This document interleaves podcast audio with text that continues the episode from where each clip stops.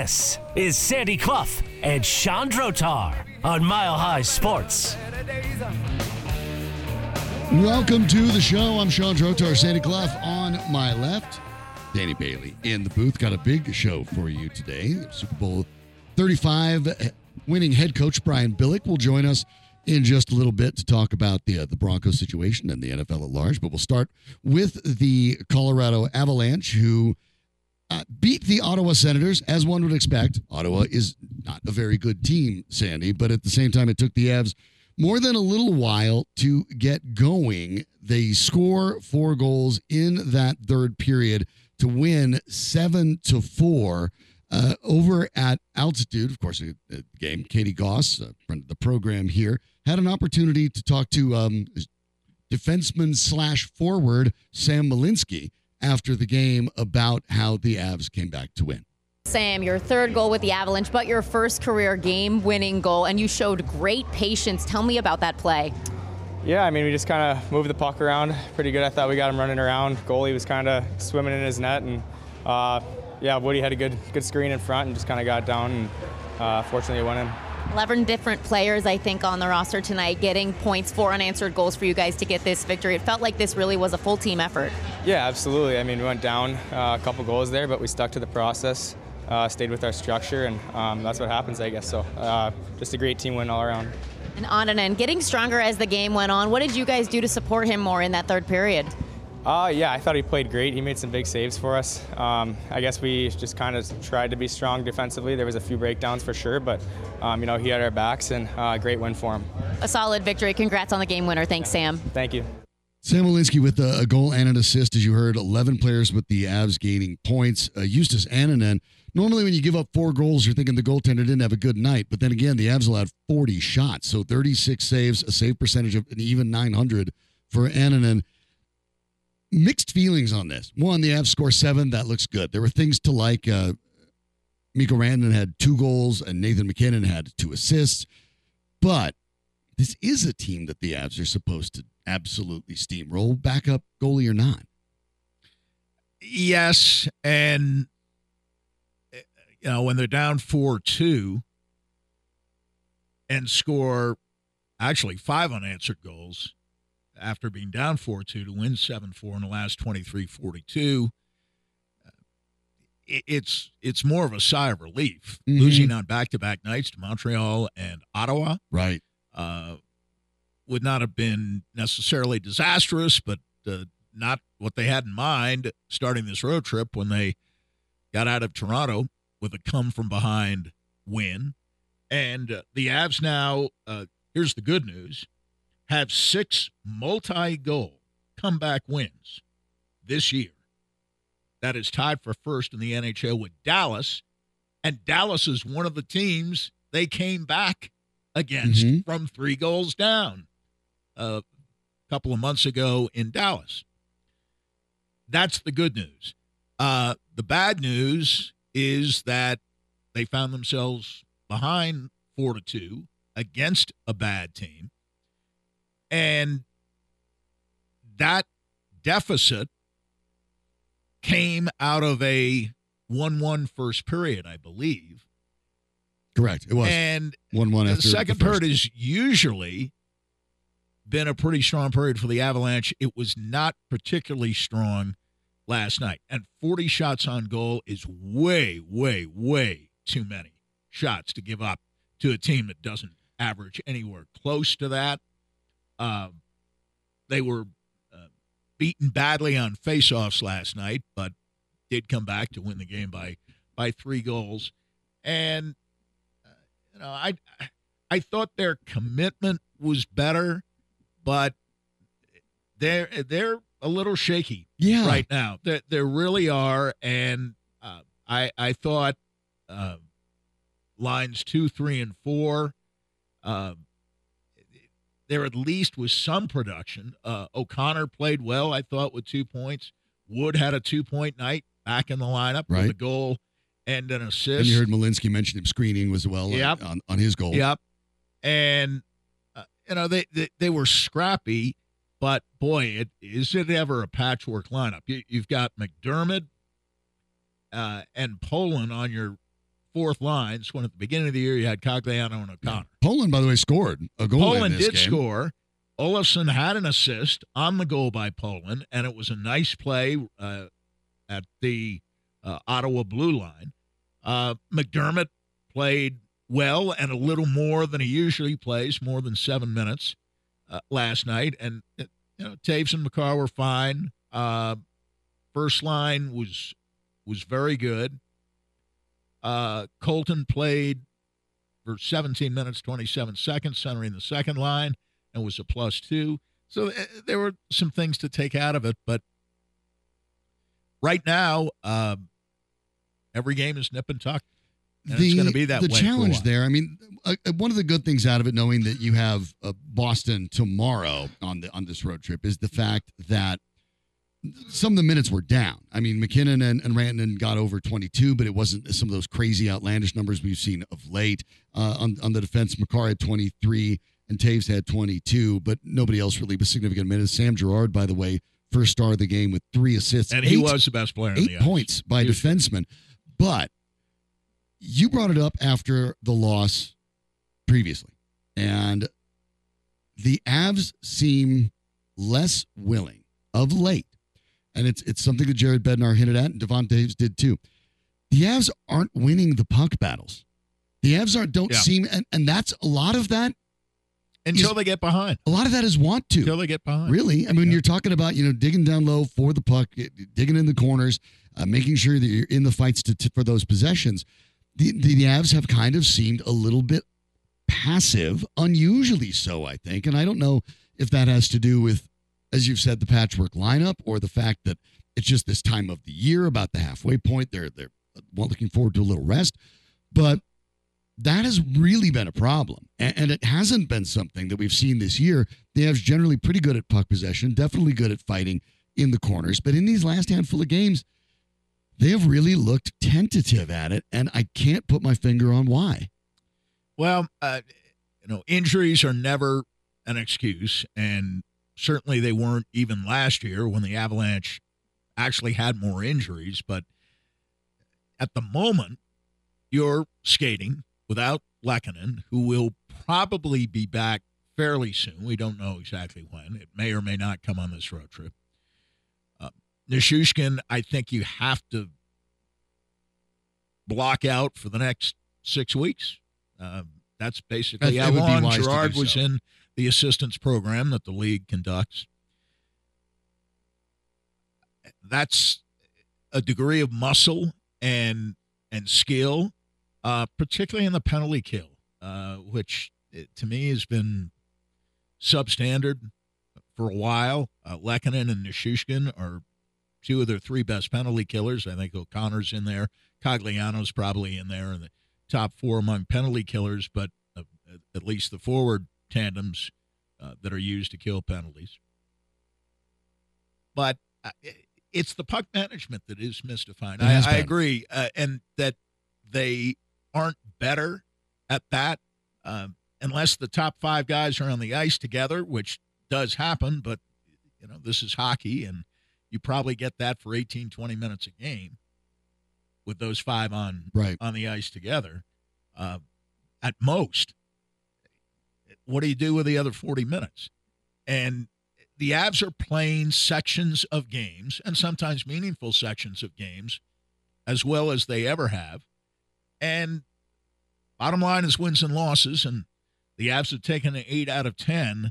But uh, last night's victory was an uncomfortable one Yeah. as you reviewed it after the game, uh, because for every positive feature, there was a negative.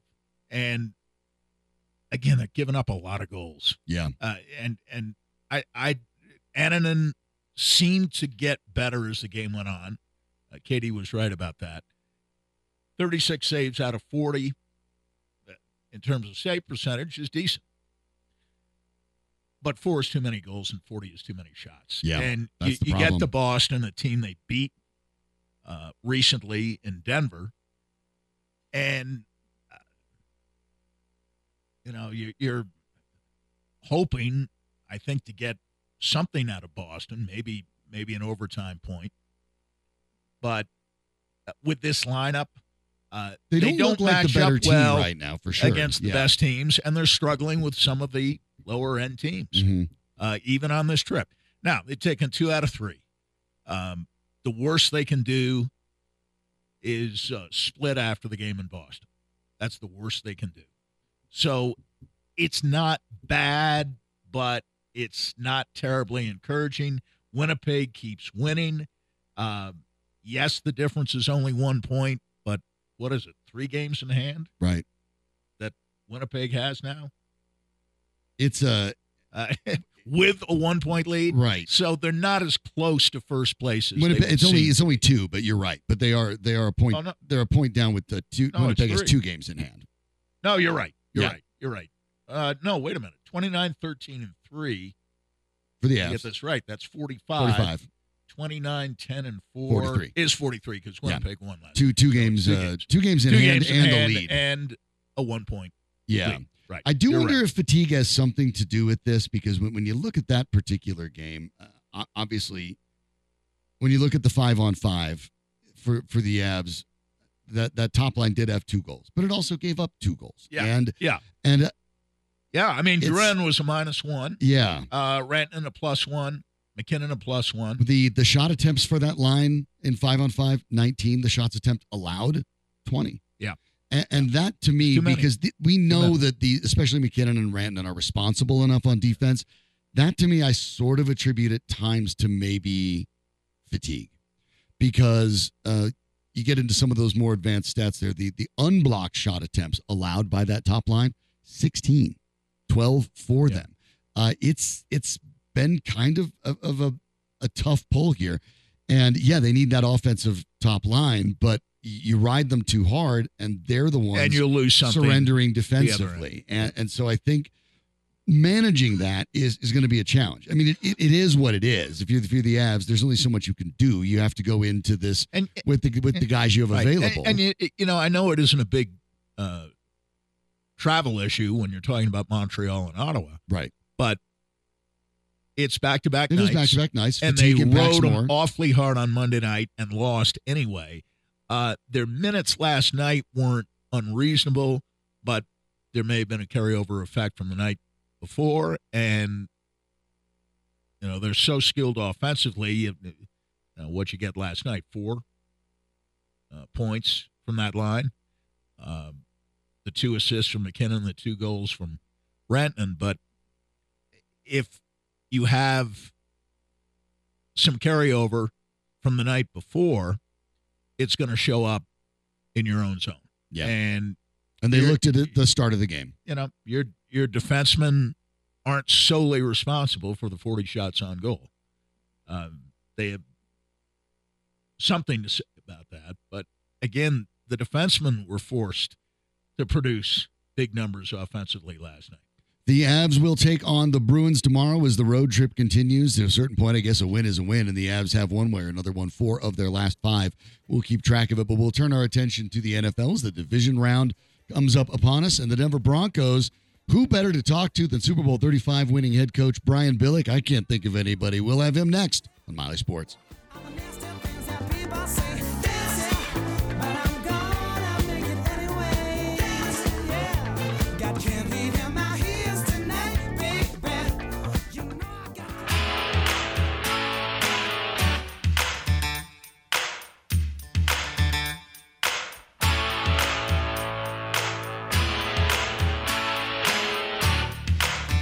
Sandy Clough and Sean Drotar.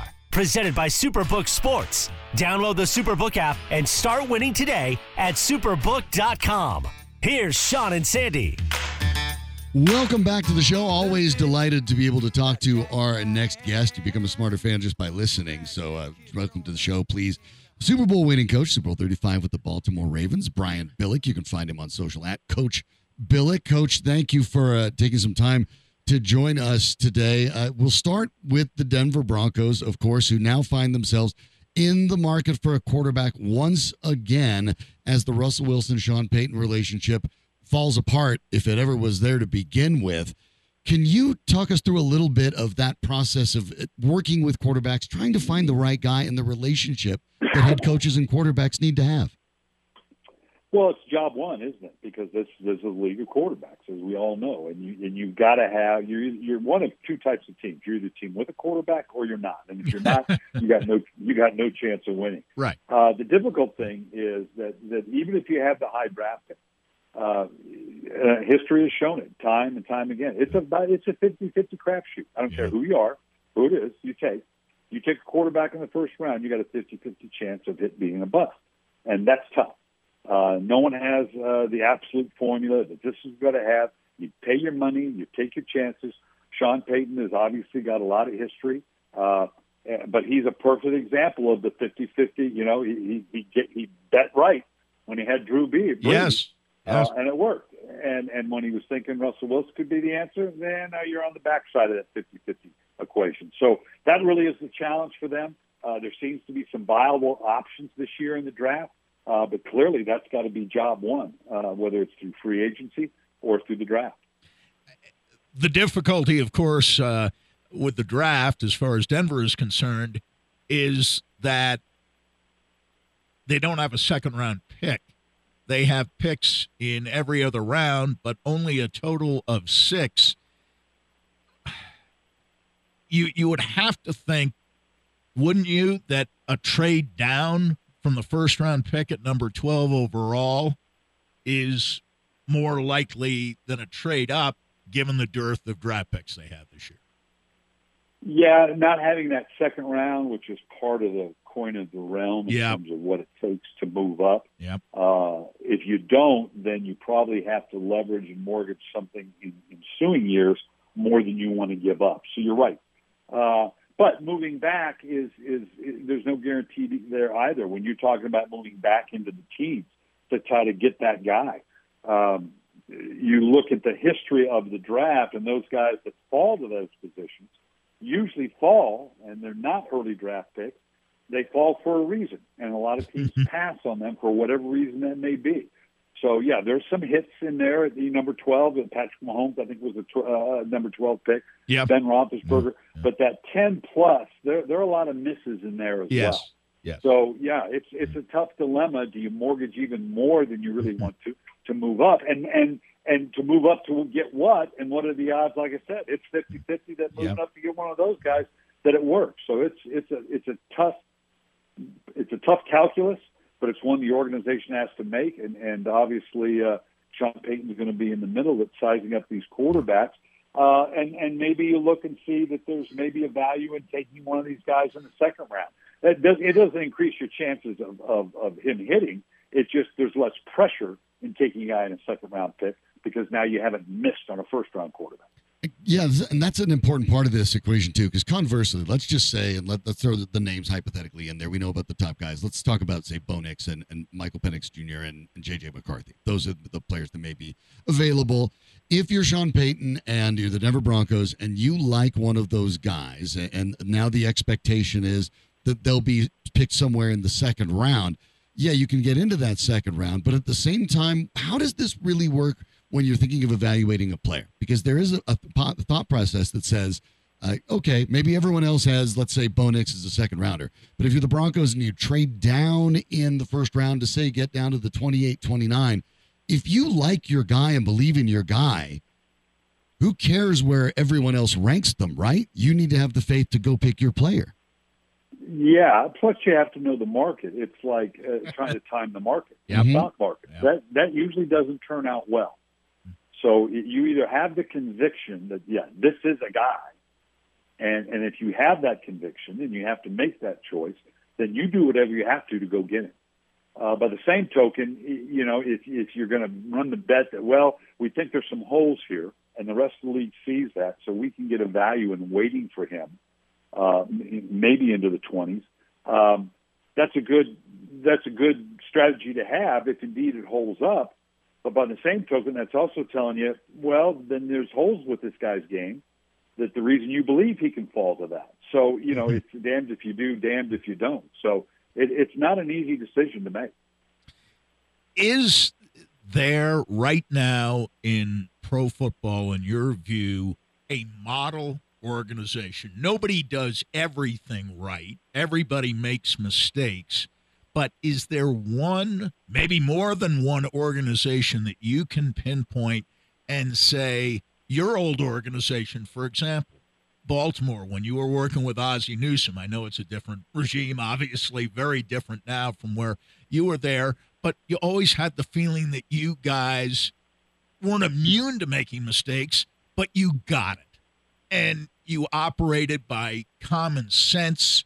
You played the percentages. You were aware of your strengths, but also aware of your weaknesses too. Are there any organizations today, maybe Baltimore again is one of them, that's like that, that you could look to and say, hey, they know what's going on and they get it right most of the time?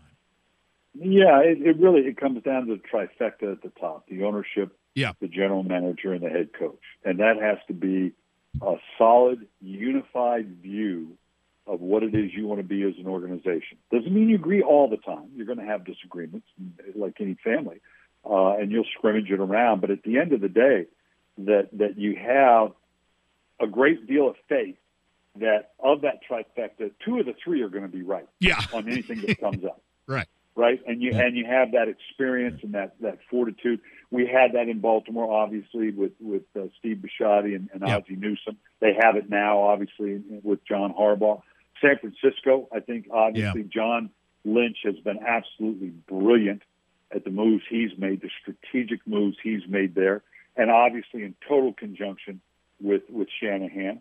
Um, uh, and and so you look at you know Kansas City. Obviously, Andy Reid has brought that after it being absent in Kansas City for a while between ownership, the general manager, and Andy Reid. They are on the same page and they work in a unified with a unified. That's the really thing. It's a unified vision that you see it the same way as to what it is you need to be good and and functioning. I think the Pittsburgh Steelers have done that for years and years and years, as evidenced by the fact that they don't bail on coaches real quickly. They don't. They stick with that mm-hmm. and they fight through it. So yeah, those those, those are three model organizations that other and and all you need to do is look at some of the others around the league that and why they're perpetually trying to scramble around and find the mm-hmm. right coach or the GM is that that that they don't they don't do it in a way where they have that unified vision at the top and they're able to weather the storm and the the, the difficulties that come about.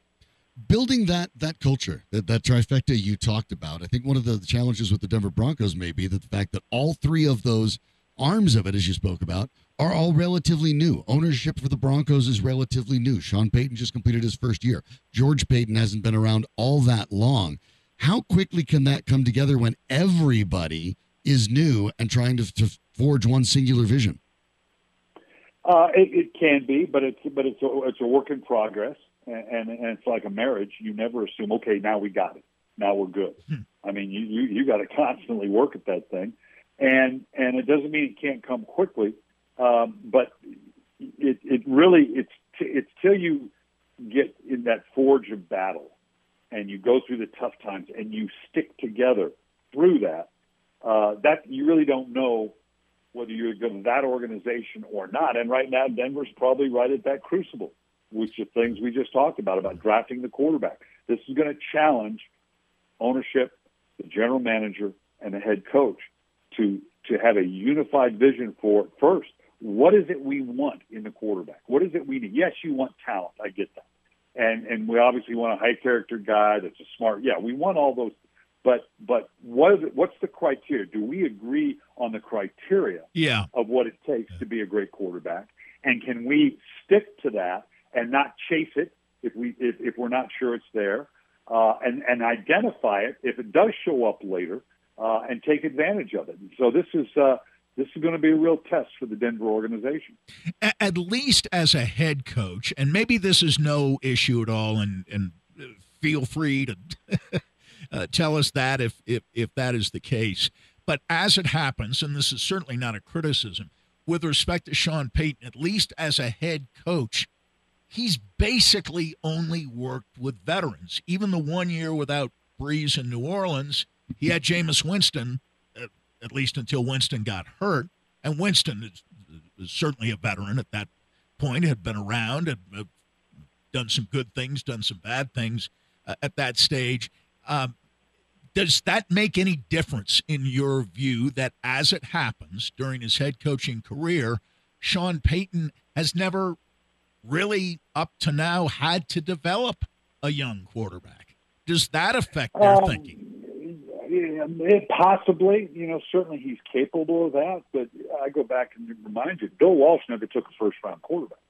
True. Uh, And a part True. of that is, and Bill, I, I will tell you for a fact, Bill said, you know, I, I he knew that even the Bill Walsh, it's a 50-50 crapshoot, Right. And he didn't want to he didn't want to lose his guru card because you picked the wrong quarterback and miss on a first rounder. Yes. That you know, just I'm living proof of that. All of a sudden, you're the village idiot and you don't know anything about quarterbacks. Um, and so, yeah, that certainly can be a factor, um, and and and the time frame as well. Uh, but that doesn't mean that Sean Payton isn't capable of identifying what a good young quarterback is, and if one's available, going all in and developing. And it happens very quick. You look at what C.J. Stroud is doing in in Exactly. uh, uh, with Houston. It's a perfect example. Now, on the flip side of that, you can see what, who are the top picks. He, Bryce Young. Young, and and Richards. Now, with Richards, we, we don't know because he was hurt. Young looks like you know, maybe not. So we're right back to that equation where you know it, it's a crapshoot. And and so uh, you, you believe if you see a guy and you believe him, and he's going to be C.J. Stroud, then you're right. But you can see and believe him, and know know he's the guy, and he turns out being the other guy. That's that's uh, that's going to test you. I ask you another question that I, I, I know involves an experience you never went through uh, as a head coach. You were never out of the play. I don't know if, even as an assistant, you worked with Walsh. You, you were never out of the playoffs for eight years in a row. And I understand this ownership isn't a part of all eight years. I understand this general manager, George Paton, isn't a part of all eight years of missing the playoffs. And obviously, Sean Payton is uh, only responsible for this year uh, and not the previous seven.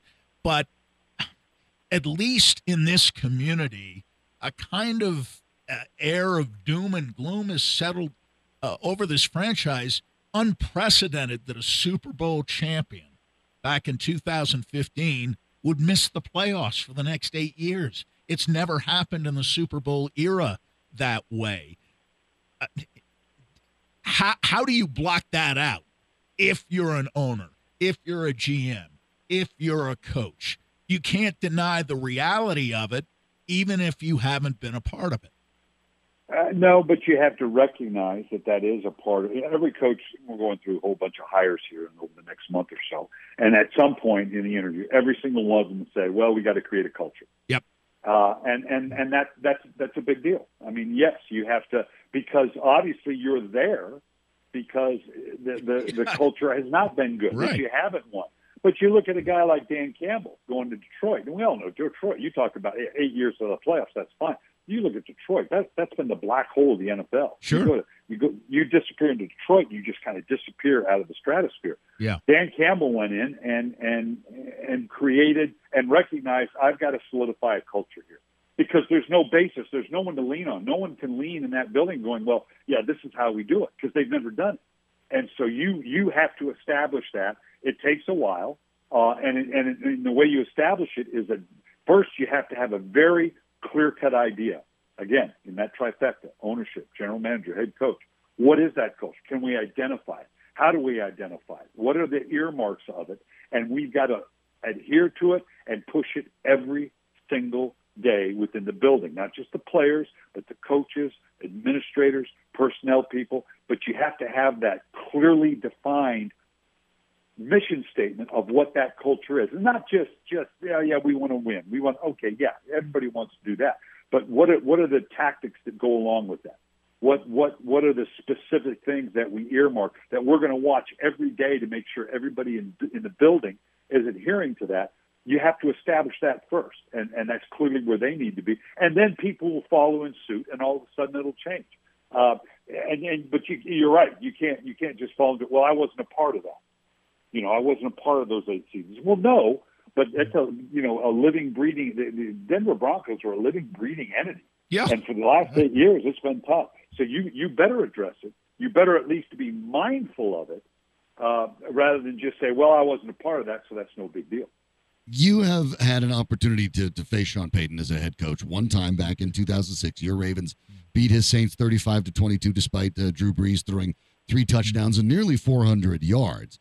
Uh, you guys picked him off three times as well. Sean Payton talks about uh, his offense with regularity and talks about how he needs to they need to acquire the players to run his offense. My question for you would be, uh, what is then, as someone with firsthand experience, Sean Payton's offense, and what did you see in the Denver Broncos this year that he was not capable of doing? Well, Sean Sean didn't have the the time frame or or the players to right. and every every coach obviously yes it begins with players at the end of the day. Um, you, you either have good you know if I had good players and a good quarterback, damn if I wasn't a good coach. Uh, when I didn't have good players, and all of a sudden I wasn't as good a coach. But but particularly offensively, Sean and is known well known for he's an excellent offensive coach. Uh, he's going to have diversity. He's going to throw a lot of different things at you, the patented, you know, different formational and personnel groupings, one right after the other, to kind of keep you on your heels. There's a certain efficiency uh, in, in what mm-hmm. he did offensively, particularly the quarterback position, but still the ability to come up with the big play. Now, again, that's all patented around Drew Brees, and Drew. Brees was yeah. those things. So, so yeah, you know, obviously he's going to strive to try to build the same thing, the diversity in the roster that gives him that multiplicity, gives him a number of different options of different players. But at the end of the day, it's it, you got to have the quarterback that can tap into that and make that happen. So we're right back to square one. Is that the, the, Sean Payton is an outstanding offensive coach when he has an outstanding quarterback and he's able to make that happen. So that's job one. Coach, uh, you've been talking about Signal Relief for a little while. SignalRelief.com is the, the website there for folks that are dealing with uh, the impact of pain. And I'm, I'm, saying that right now with a really stiff back. So I understand there's there's value in it. Uh, can you tell people a little bit about a Signal Relief that, that uh, they can understand that this may be helpful for something for long term management of pain? Yeah, I'm excited about this product. You know, I, I spent an entire career watching thousands of athletes dealing with pain on a daily basis, right? Uh, so that they could get back on the game. And, and uh, likewise, uh, countless numbers of doctors, orthopedic surgeons, physical therapists that at some point have all used the, the term motion is lotion. And that's the key. With whatever pain you have, the key is to mitigate that prohibitive pain, to get back to moving and, and putting that motion or lotion to your motion. That's where the real rehab comes from. Signal Relief is a unique product. Uh, this is this is thing. I love this thing. It's it's not a, a, an icy hot. It's not a TENS unit. It's no drugs, no chemicals, anything like that. This is a patch that's based on electric waves because all pain is nothing more than electric signals in your body. It, it's an antenna that reduces the signal from the pain. We say put it between the pain and the brain. That allows you to do those other things to work through it. And that's really the secret of this thing. It's it's reusable for a year, so it's very economical. Uh, you put it where you need it. That's the key. If I 18 holes of golf, it's going on my lower back.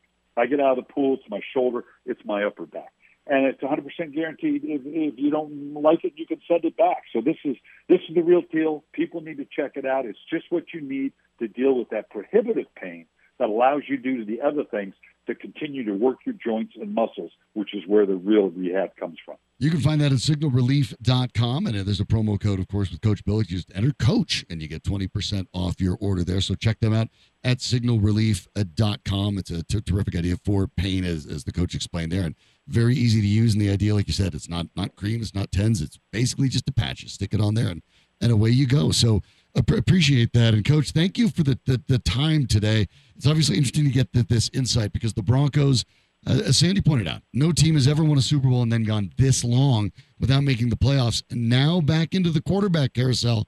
It's hard to believe that it's going to happen next year in an AFC where Cincinnati and Joe Burrow didn't make it because of injuries. Trevor Lawrence and right. the uh, the Jaguars didn't make it. I mean, you talk about some of these teams, uh, Justin Herbert, the Chargers, didn't make it. They're not going anywhere either, and they have quarterbacks. And as you said, they're in the quarterback business. That's the NFL.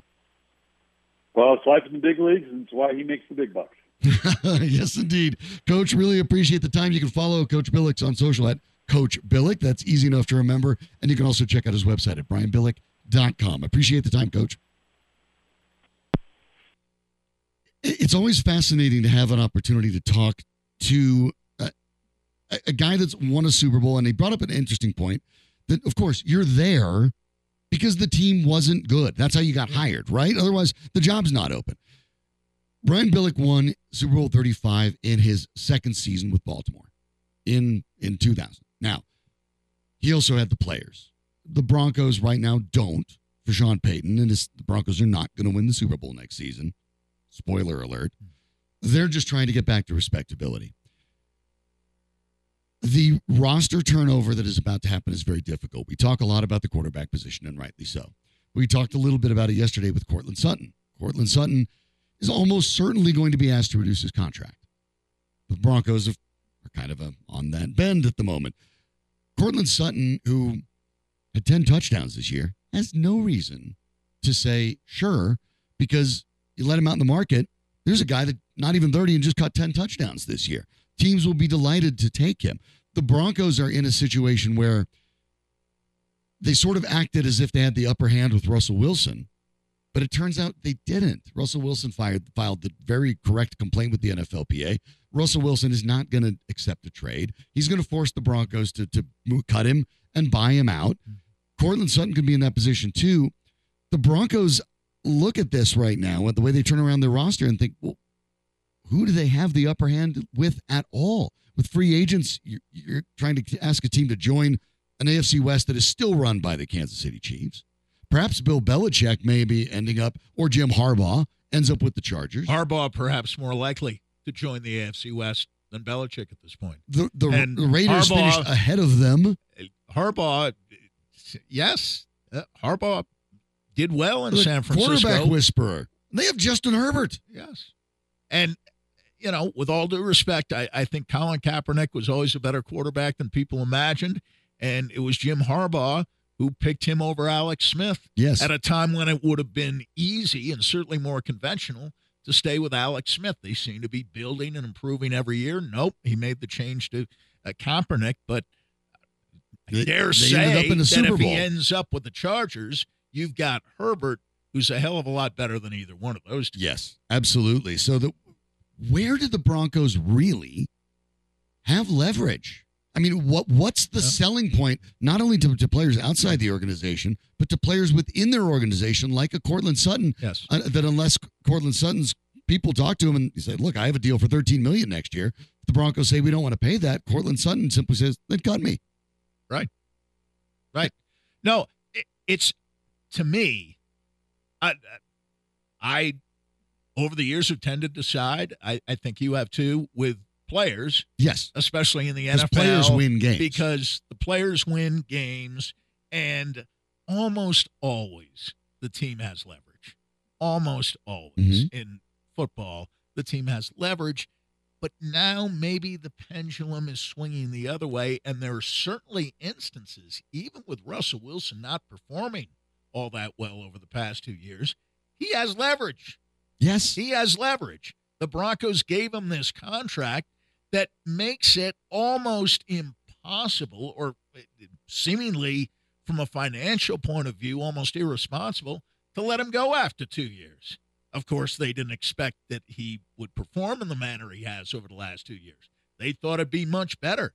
They thought I think at the beginning they really did think, well, maybe not in both years, but in one of those 2 years we're going to be contending for a spot in the Super Bowl and they weren't even really contending no. for a spot in the playoffs. No.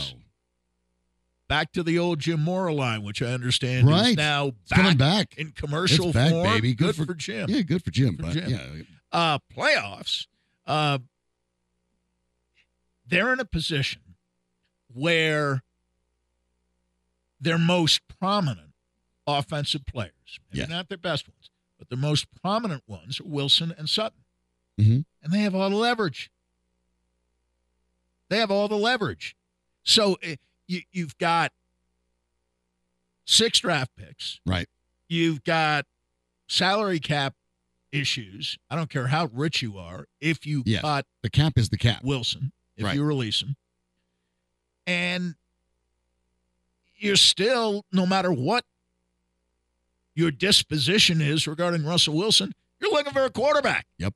You still don't have one. You know more. In fact, I would argue that Trevor Siemian going into 2016 was more qualified because he at least had been around the system. Mm-hmm. the previous year. Now, other than a kneel down in a game in Pittsburgh one day in 2015, he didn't play, but he knew the system at least. I, I mean, is Jarrett Stidham, Trevor Siemian? My opinion, Trevor Siemian in 2016 was better than Jarrett Stidham is likely to be in 2025. Uh, yeah, I would agree with that. And and keep in mind if if so they they're even worse off than they were yeah. eight years ago. I mean, consider this: the the Broncos threw for 28 touchdown passes, 26 of those by Wilson, two by Stidham. Receiving and rushing touchdowns for the Broncos because we know they didn't score a lot on the ground. 28. Russell Wilson threw 26 touchdowns, 10 of those to Courtland Sutton. So consider this. If Sutton and Wilson are gone, that's 36 touchdowns overall. Taking the 36 touchdowns that were that were scored. This Broncos team scored a grand total. A grand total, Sandy, of 54.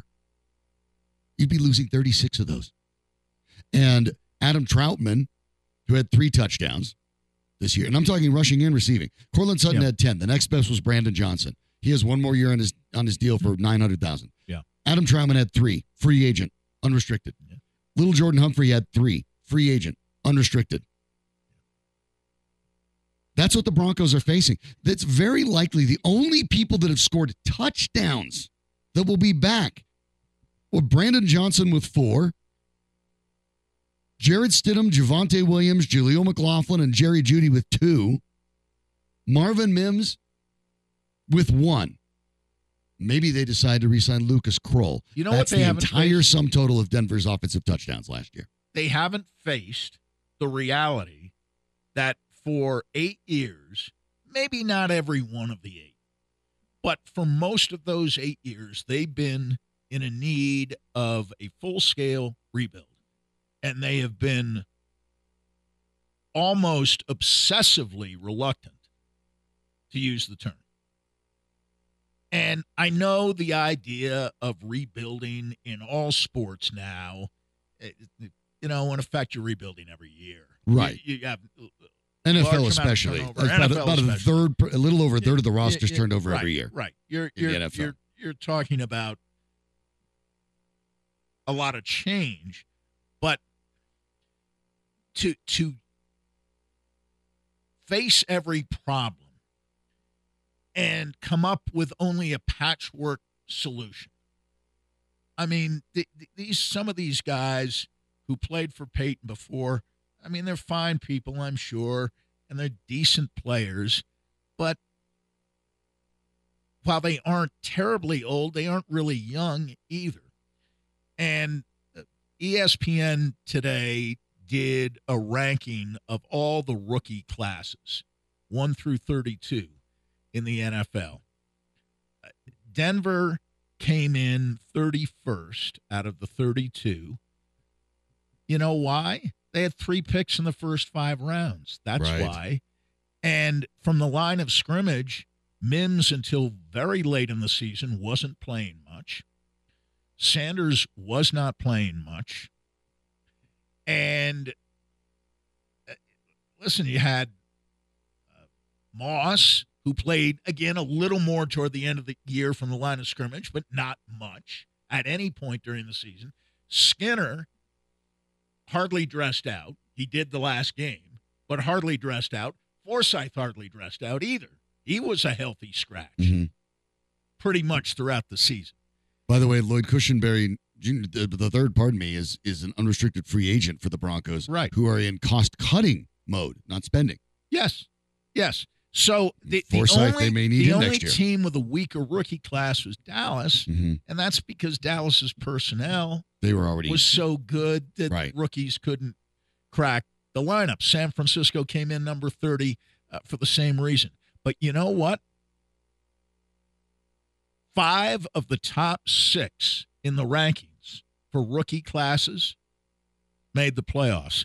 And tell me that rookies didn't help in Houston, Los Angeles, Rams, Green Bay, Detroit, Sam LaPorta, Uh, yeah. Uh, Jahmyr Gibbs, Yep. a little bit, Yeah, somewhat. Right. A little bit. and, and Tampa Bay was the other one. The only team that ranked in the top six that didn't get lifted into the playoffs was Chicago. And as the rookies got better in Chicago, the Bears finished the year about as strongly as any non playoff team did. They looked pretty good by the end of the year, a lot better than they looked at the beginning when they were blowing double digit leads to the likes of the Denver Broncos within the, The- first month of the season. rebuild, and I think that's where we're kind of getting. The rebuild for the Denver Broncos is underway, whether they like it or not. It's happening.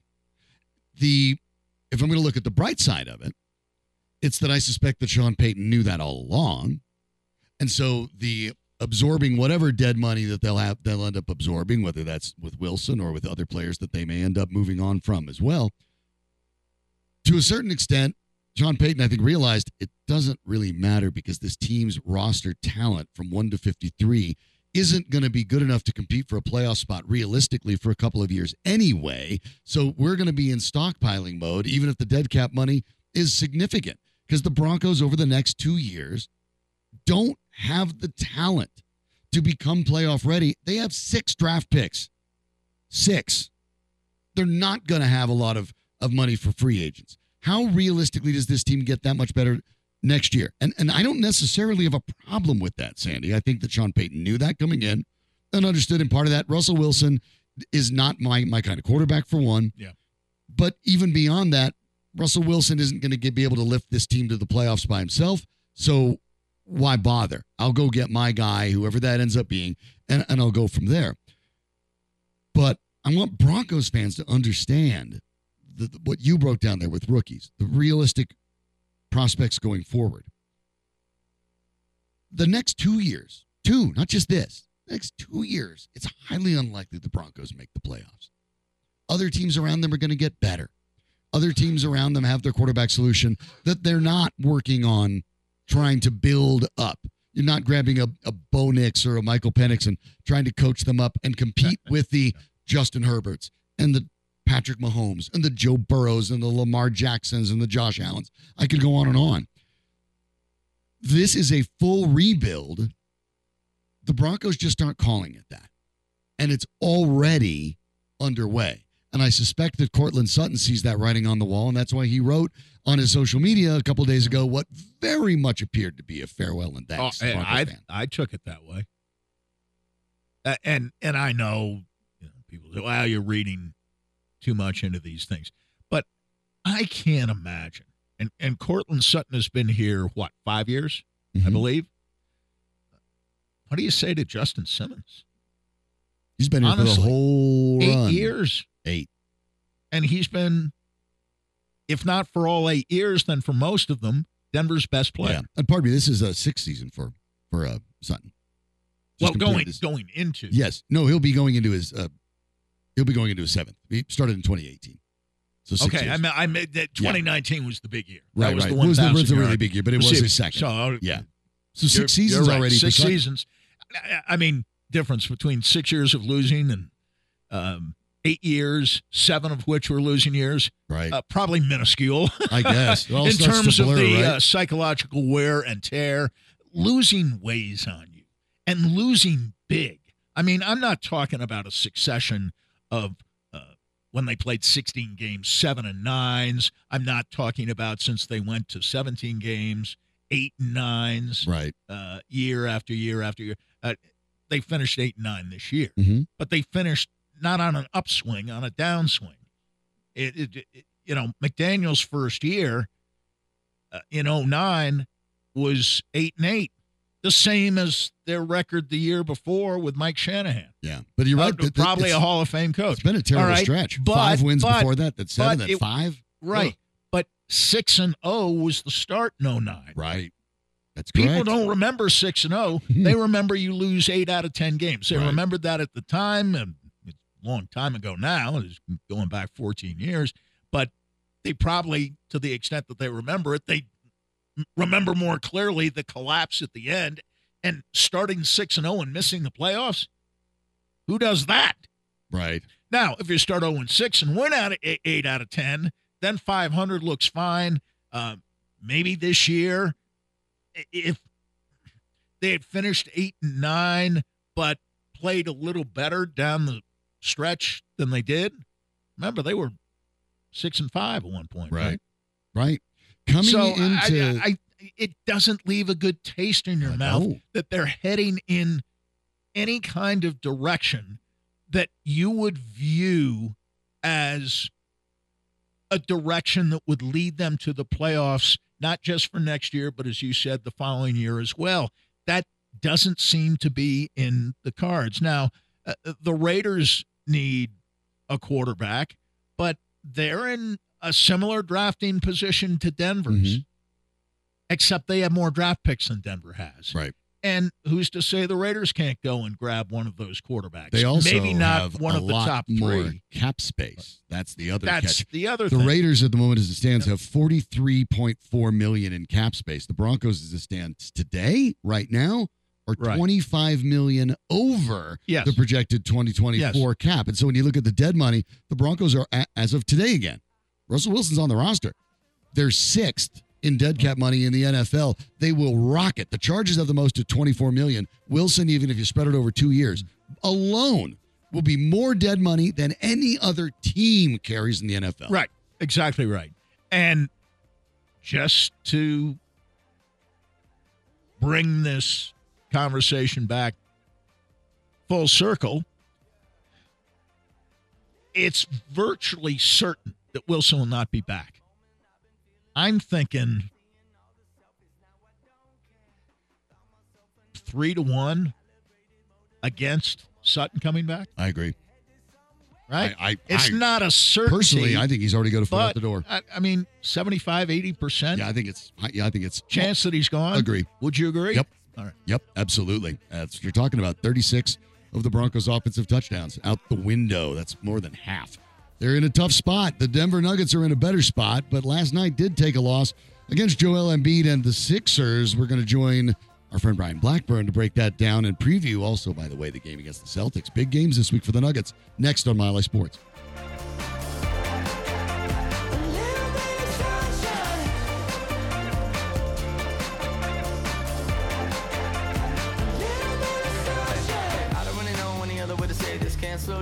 Keep up with the changes. Punch that number.